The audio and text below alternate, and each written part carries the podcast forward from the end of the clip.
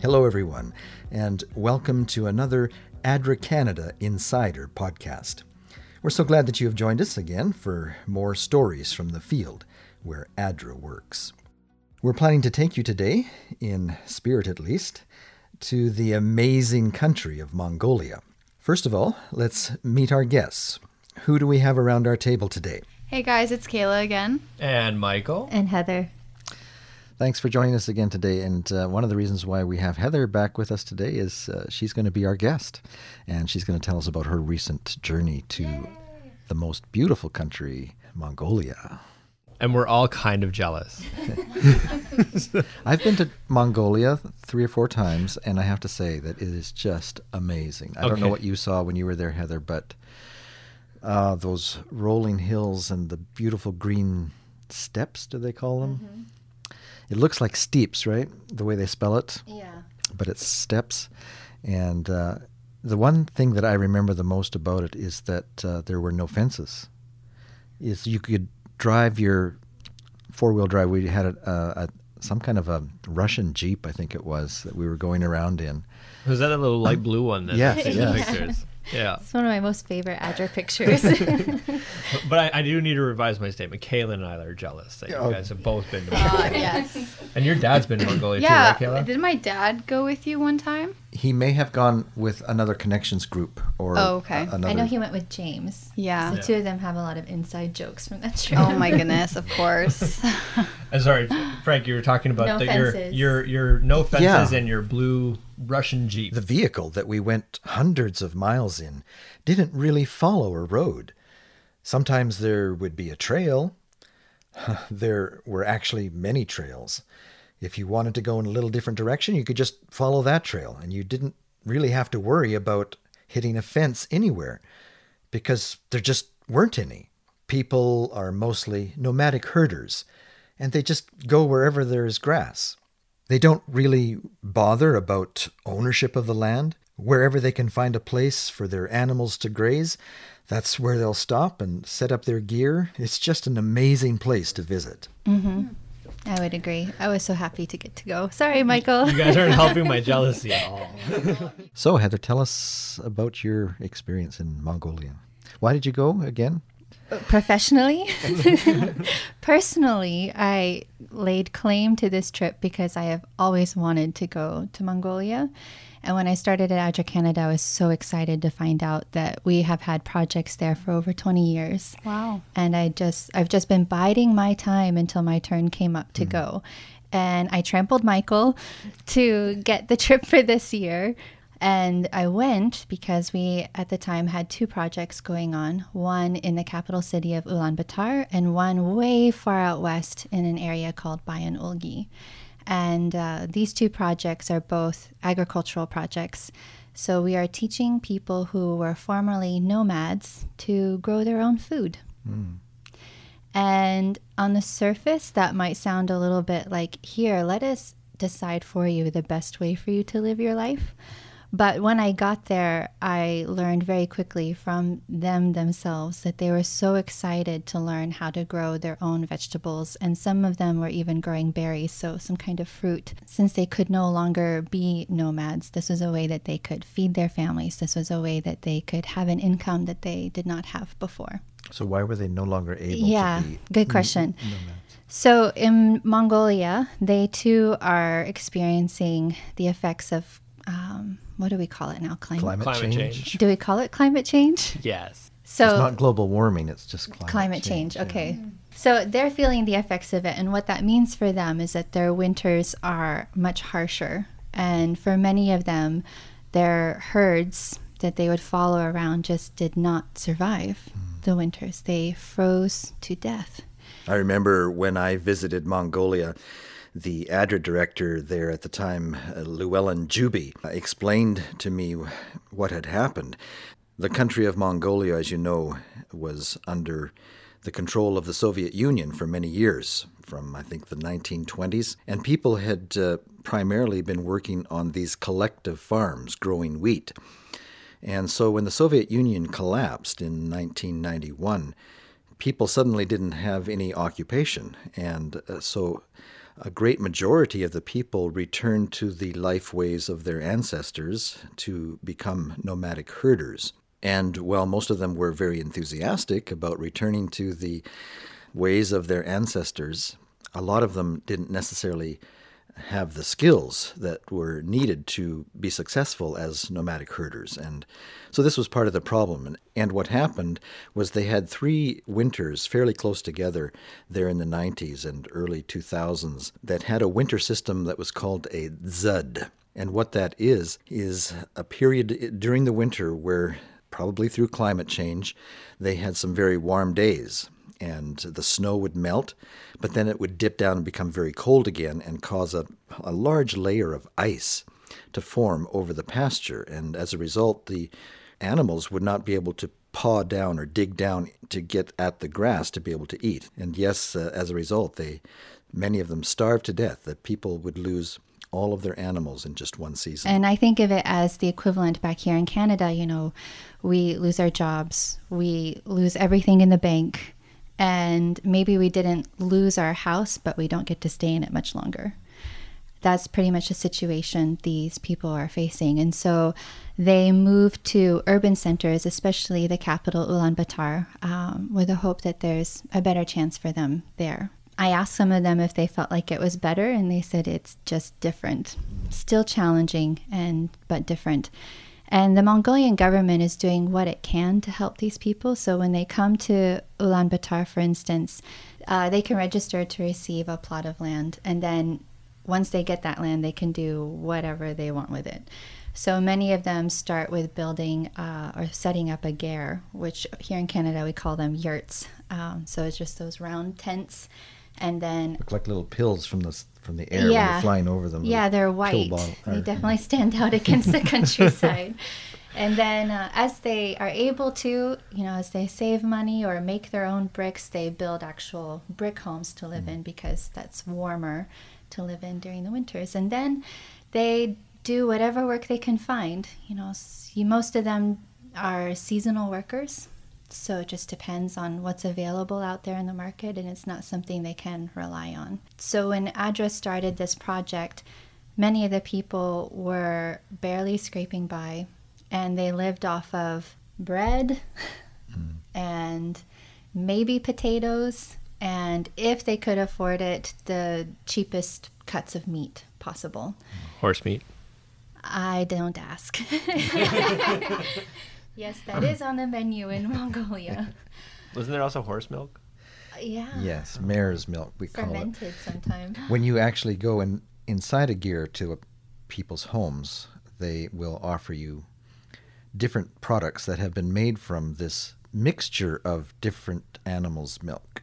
So they will take the milk of sheep, goats, mare's milk, the the yak and they mix it all together in, in, one big bowl. They actually pasteurize it over their fire, you would say, and but then they make many different products with it. So when you go in, it's very typical for them to offer you a kind of a little wafer of some kind that is made from this dried milk. They also try and get you to try their fermented milk as well. Which so Heather, did you get any of these? Uh gifts well, this food well, food gifts yes so you know everywhere i go I learn something from the people that we're working with, and uh, something that I try to implement in my own life. So, visiting these people in Ulaanbaatar and Bayanulgi, going to their homes, I know that they are not the wealthiest. I know that you know they still have to think about rationing their resources to make sure that there's enough to last the whole year. Yet every single time when I went into their homes, they had a spread mm. set out. Mm-hmm. Sometimes it was just some sliced up cucumbers, which later I learned for them is like gold. That's like their most favorite vegetable. It's reserved for special occasions and weddings and things. And now they're growing them in their own greenhouses in their own yards. So for them, it was such a joy to be able to offer a guest, especially a foreign guest, this very prized vegetable. So sometimes it was just simply sliced cucumbers. Sometimes it was those mysterious milk products. One thing I saw that I was very hopeful was a scone because I love scones. It was not a scone. it was a crispy, crunchy, sour milk thing. I, mm. I, I have no words for describing it beyond that. But they also had homemade butters, and they love bread in Mongolia, which is great for me because I adore bread. Mm-hmm. And uh, so homemade butters to put on their homemade bread and um, so that sounds good yeah, yeah. and then for some of them who were learning to grow what they call sea buckthornberry um, or even some of them had raspberries they would turn those into jams you know to preserve them mm. even after the harvest they could have it throughout the year and so they would offer us that as well and they have a saying in mongolia that says give what you can and so they're very hospitable. Yeah, and that touched my heart because, like I said, I went there to their homes knowing that they don't have a lot to offer, and yet they each gave what they could. And so that's something I try to remind myself all the time give what you can. Because mm-hmm. often we can feel like I don't have anything that I can give, or whatever I give isn't really going to make a difference, whether it's a donation, whether it's my time, whether it's my talent. But we can still give what we can. Mm-hmm. So that's something I, I, picked up from my time in Mongolia. Hmm.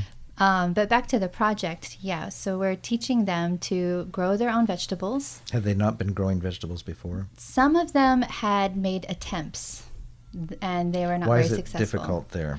In Ulaanbaatar, it's partially because the soil is hard to work with, but at least there is soil there and then the harsh winters, of course, and the very short growing season. How short is the growing season? I believe it's from May to August, early August. Okay, so shorter than here in Ontario, but similar to some parts of western northern Canada. Yeah, yeah. Okay. Mm. So we are teaching them how to do different kinds of greenhouses like passive solar greenhouses, regular greenhouses, using materials they can find there locally. And that helps to extend their growing season. And then we're also teaching them how to do composting, how to build up their soil so their soil has more nutrients and it can be more productive. And then we also have been teaching them business skills on the side where they can learn about marketing and pricing and getting their produce to markets if they are growing more than their family can consume. And then many of them are able to get an income from that as well. So that's in Ulaanbaatar. And then out west in the westernmost province called Bayanulgi, the wild, wild west of Mongolia, um, they've already done that scale of a project. And they, the people who had participated were so eager to take it to the next level. They asked, can we please um, do another project where we can become cooperatives. Mm-hmm. And what that essentially means is we don't want to just grow foods in our yards, we want to do commercial scale farming. And that's remarkable because the challenges out west are even more pronounced than in uh, Ulaanbaatar. Much of the soil out west is very, very poor, and in some places they even classify it as dead. Dead soil. Mm-hmm. And it's extremely dry out there, and it gets extremely cold. Well, it's on the, the edge of the Gobi Desert, is it not? Uh, the Gobi Desert's to the southern part of it. Okay. Yeah. Um, and then the western part are the Altai Mountains, very mm. high mountains that border between them, China and Russia, I believe. So you get these high winds, you have the alpine climate and the dry, rocky terrain, mm. and uh, they just they face some real challenges. But I got to visit some of their cooperative plots. There are eight registered, officially registered cooperatives in Bayan Ulgi now with this project. They have their logos, they have access to financing from banks, they have access to contracts with restaurants and markets, and just a lot more opportunity to build their business, mm. um, as it were. And uh, they, their first year, they went in to prepare the plots for planting, and they have old communist era Russian tractors. Mm. And they're still working? the tractors work, but they were not strong enough to work on the fields. Uh-huh. so they were trying to clear the big rocks and things and, you know, get the, the ground ready for planting, and the, the tractors just couldn't do it. So then the people went out there with their own hands and cleared these large plots of land and prepared them mm. for planting. Wow. each plot has its own well. Some of them are close to a river that runs through the area, so then they got permission to set up irrigation systems. So they have water. And uh, they did their first planting. Everything was actually growing. They were on cloud nine because their neighbors and their communities had told them they were insane to do this because everybody knows things don't grow in Bayanulgi. Mm. But there they were, they were growing. Wow. But then that year, there was a torrential rain and everything flooded. And people went out there to their plots and they were building their own dams with their own hands, mm. trying to save their plots. But almost all of them were flooded. And instead of throwing their hands up in the air, though, they waited for the water to recede. And then they're like, well, we still have some time in this growing season. Let's plant again. So they planted again. Mm-hmm. And they still got a harvest. It wasn't as good as the one that drowned, but they got a harvest and it was enough to lift their morale and their belief that we can do this. So I was there during their second season, their second growing season at the end. So they had done a lot of their harvesting by the time I got there, but they were still bringing in carrots and turnips and beets and cucumbers and tomatoes. Wow. And they even started in their greenhouses experimenting. They're like, hey, we've learned all this about growing. Let's try to grow something really interesting. Let's try watermelon. And some of them were actually very successful. I mean, they're little, but they're watermelons in Mongolia. and sweet peppers and zucchinis. And uh, they have their own little market uh, booth where they sell their organic Mongolian grown produce, which I also learned is extremely important to Mongolians. You know, here in, in North America and Canada, we think of buying organic as like, you know, kind of the hoity toity thing to do, or yeah. wouldn't it be nice if I could afford that? You know, we kind of make a nod to the ideas behind it, but at the end of the day, you buy what you can afford.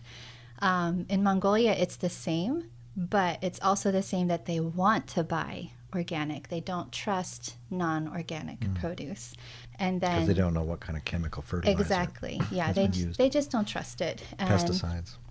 And so that gives our farmers a competitive edge mm. because it is organic, and it's grown in Mongolia.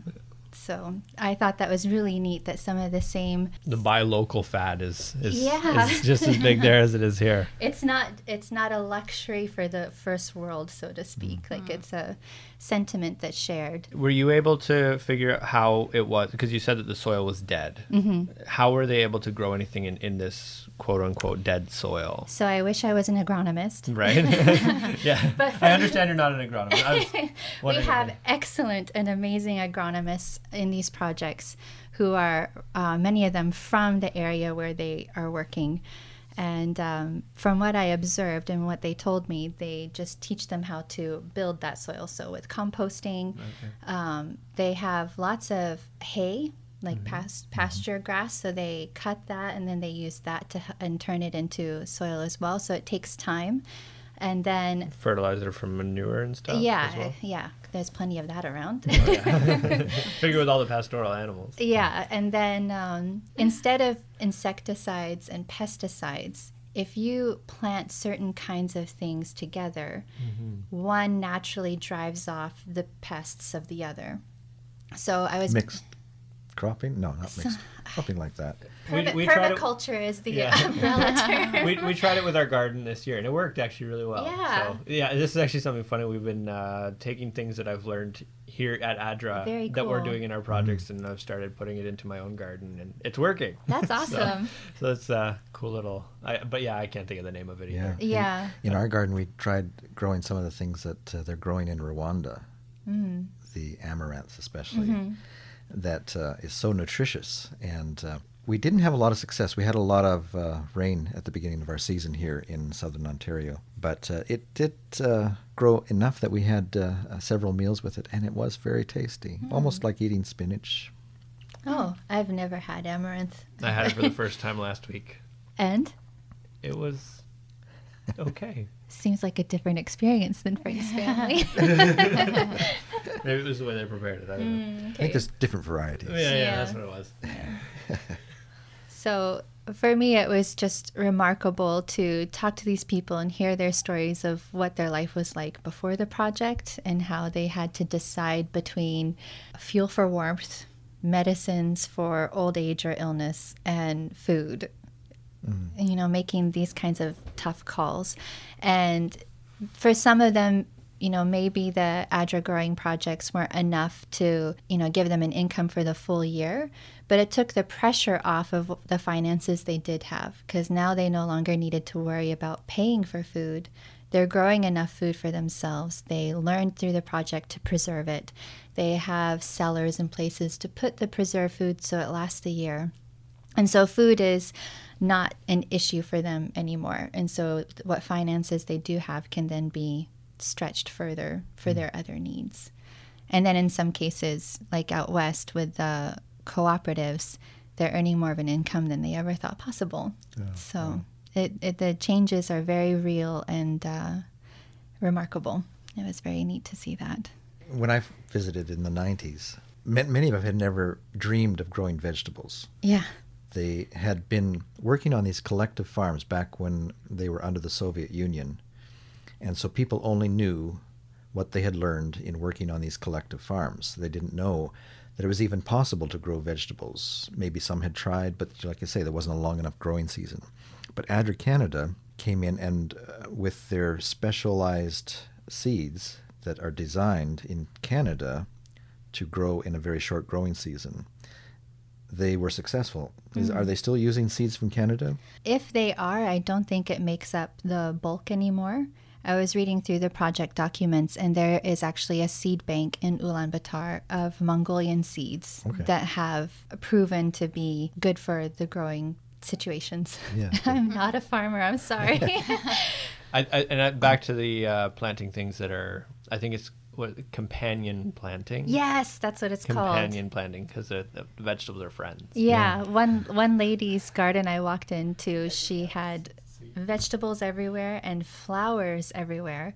But, you know, I'm used to those being separated. Mm-hmm. Like, here's your vegetable patch, here's your flower patch. And for her, they were all together, yep. mixed mm-hmm. in. Yep. And I asked about that, and she told me, you know, well, the flowers drive off the pests. Mm-hmm. It's like, oh, yeah. so, and she was excited because, and many of them said that. They're like, we love the flowers and we love the trees because tree planting has been part of it because it makes things beautiful. Mm. So it isn't just, you know, utilitarian. I'm doing this because I need it. Like there's still an appreciation for natural beauty that we all have again yeah. and, and, can all appreciate case, it. In, in, this case, the flowers, the natural beauty is also useful. Yeah, it's it's useful. Like it's protecting yeah. their food. yep. So, I learned a lot on this trip about gardening and farming and mm. if I had a farm, which I hope someday. Now you can plant a garden in your backyard. Yeah, now I have a backyard. Yeah. so, yeah. So, any uh, travel adventures, hardships? What, what, did we call yours, Michael, when you went adventures? to Uganda? what, what is your most memorable memorable adventure? Because I think actually at one point you got to sleep in a ger. Right. So, do you want to hear about sleeping in a ger or the most memorable part of the trip? Because they um, aren't actually synonymous. Well, we'll go with both. Well, um, so I was traveling with a group of volunteers who were helping me with the filming and the photography and the the mics and audio and things. And uh, we got to go on an excursion out west in Bayanulgi, way, way out into the middle of nowhere to stay with a Kazakh family in their ger. They are an actual nomadic family, and we somehow found the spot where they were staying, and they welcomed us into their ger. To get to their home, we all piled into this 1970s or 1960s Russian van. Maybe it was the same one that Frank was in. no, he was in a cool Jeep. This was a cool van, so we could all fit inside. Cool and van never go together. I'm well, sorry. these were cool because they felt very vintage. Okay. And so it was like an old cool VW bus or something. Yeah, like yeah. Um, the engine is down in the lower part of the car between the driver and passenger seat. Okay. And then there are no shocks in this van because we off roaded for seven hours. Oh, um, Frank was talking about no fences, and it made me think, yeah, also no roads. um, we when we left the capital of Bayan Ulgi called Ulgi or Ulgi City, we were on the one paved road, and then we turned off, and then it was just tracks and trails for about seven hours. In some of the most spectacular scenery I've ever seen, mountains and the steppes and. Um, this is the land of Genghis Khan. Khan. Yeah. Did I say his name? Genghis right? Khan. Genghis. That's how Genghis they say Khan. it over yeah, there, anyway. Yeah. yeah. And we saw, you know, people just walking along the way off in the distance with their camels or their yaks or their horses. It or... sounds so surreal. It was. It, it, just doesn't sound like something that exists in yeah. this world anymore. But it does, and that's the amazing thing. I, I'm still so jealous. so I'll get to my other thought on that in a sec. So yeah. we get to the Ger, and they have horses, they have yaks, they have sheep, they have eagles. So this particular gentleman, uh, he was an eagle hunter, which was a traditional way of life for the nomads. He what he does is he crawls up into the eagle's eyrie. I think that's how you say it. Their nests that are up really high, and he steals a female chick and he brings the female chick home and he raises it and only he can talk to her only he can feed her because she needs to have a relationship only with him and then um, through different trainings together she ends up going out on horseback with him and hunting and she will hunt out rabbits foxes wolves apparently. Wow. They can take out a wolf. They'll, like, you know, incapacitate the wolf, and then he comes and finishes it off. Sounds like a movie. Like there is so a movie cool. on it. Oh, really? This is pretty much the coolest version of hunting I've ever heard. Of. Yeah. so we got to we got to hear about how he does it, and he even let us uh, hold the eagle as well. They're heavy and fierce. I have respect for eagles and they they fed us. We stayed in their ger with them, slept on carpets on the floor in sleeping bags, and then the next day we went hiking and we got to ride on horseback. And Mongolian horses are smaller than I thought they would be. I was expecting, you know, like if Genghis Khan rode one, surely yeah. it's like a war horse or something. something. from like Hollywood, yeah. big muscly horse. Yeah, well, they're little muscly horses, okay. and their saddles are something else. I grew up riding horses, and this was very different for me. So that's the night in the Ger. They were extremely kind and hospitable. And I remember waking up really early Sunday morning and walking outside just at sunrise, and all the mountain peaks around the valley that we were in were covered in snow. Mm. And um, there was a lake nearby, there was a river nearby, and just them sparkling and reflecting the morning light. And I'm looking around and I can see other gers dotting the countryside and their herds kind of sprawled out everywhere. And I was just thinking, like you thought, Michael, I can't believe there are places in this world that still are like this. Mm-hmm. People still live like this. And then quickly on the heels of that thought was, but God knows these people. I couldn't tell you where I was. Google was not working. I don't know the name of it. I couldn't find it on a map to save my life. But God knows that place and God knows those people. So that was just a special personal thought for me from mm. from that experience. Yeah. That's awesome. And then now your most memorable moment. Most memorable moment would be the day my husband Michael got to come with me. Not this Michael here with us today. Yep. My Michael. Heather's Michael. yeah. Heather's Michael. I am the ADRA's Michael. Michael. Yes, I'm ADRA's Michael. um, he got to come with me, and uh, we learned shortly before going to the airport to leave for Mongolia for two weeks that we were expecting our first child. Yay! so that was exciting, but it also brought its own color to the trip.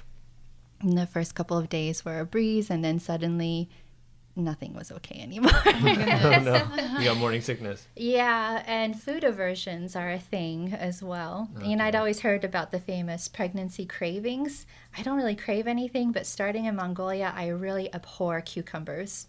And, and that I, was one of their prized possessions. Yes. so that was their favorite thank you offering. So every plot we visited, we got armloads of cucumbers, and we're like, Michael, take it, take it. what about zucchinis? How are you? No, they're not okay either. Uh, More carrots. I think I saw some pictures of some zucchinis that you guys. Five kilos. Five kilo zucchinis. Yeah. Wow. So they have um, every year uh, around harvest time, our projects have uh, market festivals. Mm-hmm. And then, of course, regions have regional market festivals, and our projects get to participate in that as well. So I got the privilege of going to two one in the west and one in Ulaanbaatar. And in both places, they had zucchini that were five to six kilograms. So one one zucchini. Yes. Mm. Yeah. That's that's a huge zucchini. Yeah, I was going through some of the pictures from your trip, Heather, and I noticed that these things were humongous. Like something you would see like in a county fair yes. or something like it's crazy how big they are. Like you have some competition there, Michael, with your zucchinis. Yeah, I thought, I thought my zucchinis growing in my garden this year were big, and then Heather sent those pictures. mm-hmm. Okay. Yeah. Mongolia giving you a run for your money. Throwing yeah. the towel. So much for no growing season. Uh-huh. Yeah. yeah. And I mean, to all our listeners, um, if you visit www.adra.ca, you can go and view pictures from Heather's trip, uh, especially these big zucchinis that we're talking about right now. It's and the proud kind of, smiles of the growers. Yeah. and hopefully not Heather's green face looking at the zucchini. Yeah. no fault of theirs. It's just pregnancy quirks. Yep. Yeah. So. The miracles of life, I tell yeah. Truly. Um, well, that sounds like an amazing experience, though. It really was. Yeah. And, you know, I said my husband got to come with me. This was his first time to go on an ADRA trip, and it was his first time to go to a developing country.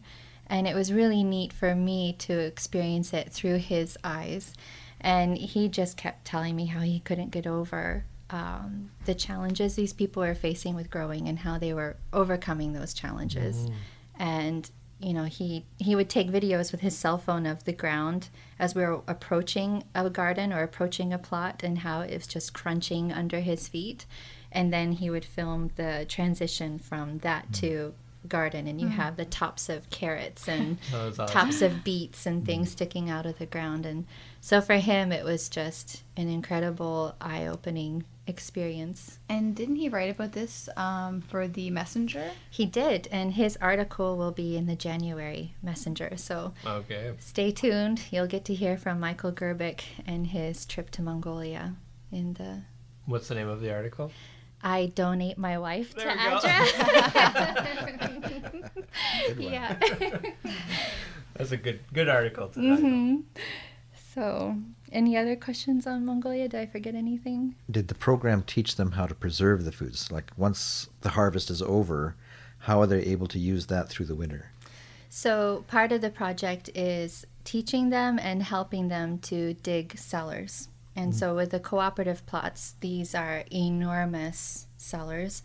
Um, and then in Ulaanbaatar, with the individual family growers, they have cellars either under their ger or under their house, so anywhere on their plot that they could dig one. And so we teach them pickling classes, so they mm. pickle everything, and they were quite proud to share with them. Mm. And already by the time we got there, certain families were famous for pickled carrots or pickled peppers or pickled cucumbers, you know. So were you okay with the pickles?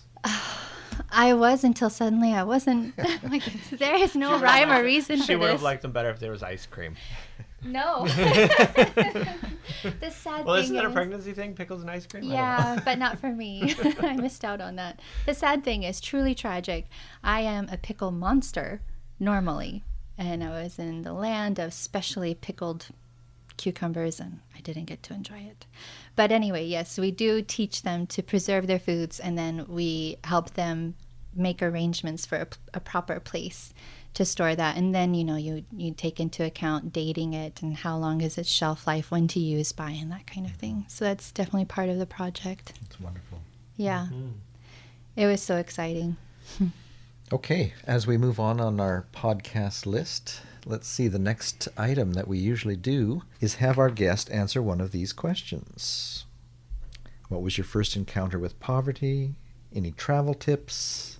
Most bizarre travel experience? Favorite place you've traveled to? Or what's your ADRA passion? Yeah, I could say something on all of these, a lot on some. I think I'll just simply go with my ADRA passion. Your ADRA passion. Good, yeah. Good choice. Mm-hmm. What it is that keeps me going at ADRA, because it's it's a very demanding job, much more demanding than I anticipated, to be honest. Um, so it takes a lot of energy. It takes a lot of commitment to stick it out. And for me, when I look out on the world and in the news and everything, I see a world that does not know God.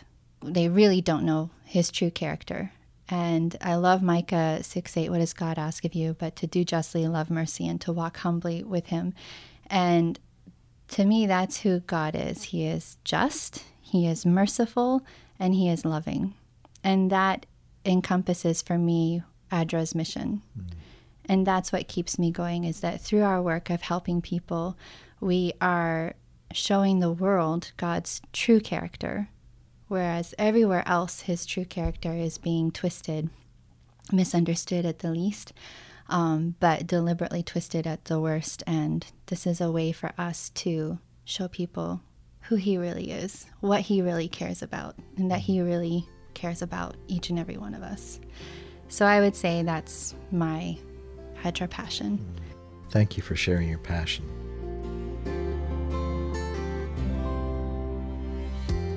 Well, as we come to the close of another podcast, it's question and answer time.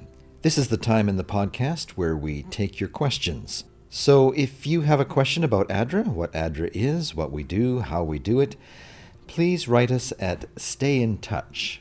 That's all one word, lowercase, stay in touch at adra.ca. We'd love to hear from you, and if we read your question on air, we'll send you as our gift Faith to Change the World, the life story of John Howard and how he started ADRA Canada. All right, today's question is Can I send ADRA a box of clothes? I have a lot of clothes that my kids have outgrown or we no longer use, and I would really like to see them being used by people who really need it. Can I send you clothes? That's a question we get asked a lot. How about it? Uh, can people send their used clothes? Michael, maybe you can start us out on this one. Why is it that we are not able to take clothes and send them to our project sites? So, ADRA Canada, we are a, a funding office. So, we, we provide funds to uh, ADRA Uganda or ADRA Cambodia who who then implement our projects. So here at ADRA Canada, we don't provide anything beyond funding to the offices that we're working with or to the projects that we're working with. So we if if somebody sends us clothes, we don't do anything with clothes. We're not sending clothes overseas. There's a few reasons for this. The first one just being the logistics of it. It it costs a lot of money to ship things mm-hmm. overseas. And so by sending us clothes, you it's actually going to end up costing ADRA more money to arrange the shipping and, and figure out where it's going and then and then who is going to and the distribution once it gets there. It's it's a lot of money. It's a lot of planning. It's a lot of time that would be spent by the people here in our office that could be spent doing other items more related to our projects. And the great thing about developing a solution where the clothes are bought locally is that it naturally supports the local economy and the people in the local garment industry. You know, in many countries, the ADRA network is teaching people the skill of how to sew. And so, by supporting a program where clothes are purchased locally rather than sending containers of clothes from Canada, we are supporting the very people that we have trained to sew. There's also the issue of clothes that are culturally appropriate. If um, the clothes are sourced locally, you know that they will follow the styles and traditions of the local region. you know, we hear stories of boxes of high heeled shoes going to Haiti after the earthquake, or uh, Western style jeans for ladies ending up in a Muslim village in Africa. Whenever I visit Africa, I often see young girls wearing t shirts with English phrases and logos on them that would be highly embarrassing and inappropriate to the culture and religion if only they knew uh, what they said and what the logos represented. How much better if ADRA was able to help people acquire clothes that are locally appropriate. That's part of the reason why we don't distribute clothes from Canada. Or anything um, from Canada. Or, or anything yeah. from Canada. Yeah. We, we, we will source or, or try to source everything locally, whether it be food, whether it be clothes, whether it be shelter. In if the shelter is needed, we we try to source everything locally to support the local economy. If it can't be sourced locally, we will go regionally. If mm-hmm. we can't do regionally, we will do um, next closest. Yeah, yeah, next as close as possible to mm-hmm. stay within that region because it ruins the economy of a region if you're dumping free items into a region. That's so true. Um, and you know, there's another way to think about this. By sourcing the food and other items locally, we are actually stimulating the local economy and you know providing jobs for people often during a very difficult time. Uh, for example, a couple of years ago, ADRA Canada had a project where we were helping internally displaced people who were fleeing their homes in Iraq because of ISIS when they had left their homes, it had been summer and they had fled with just the clothes on their back, and now it was winter, and they were freezing in their shelters in need of uh, winter jackets and clothes and and uh, blankets. And rather than buy the winter coats and blankets here in Canada and go to the extra costs of shipping, uh, we purchased all of the clothes and blankets locally while we were there, uh, Sharmila Reed, our supporter relations director, and I went and visited the local factory where we were getting the blankets from.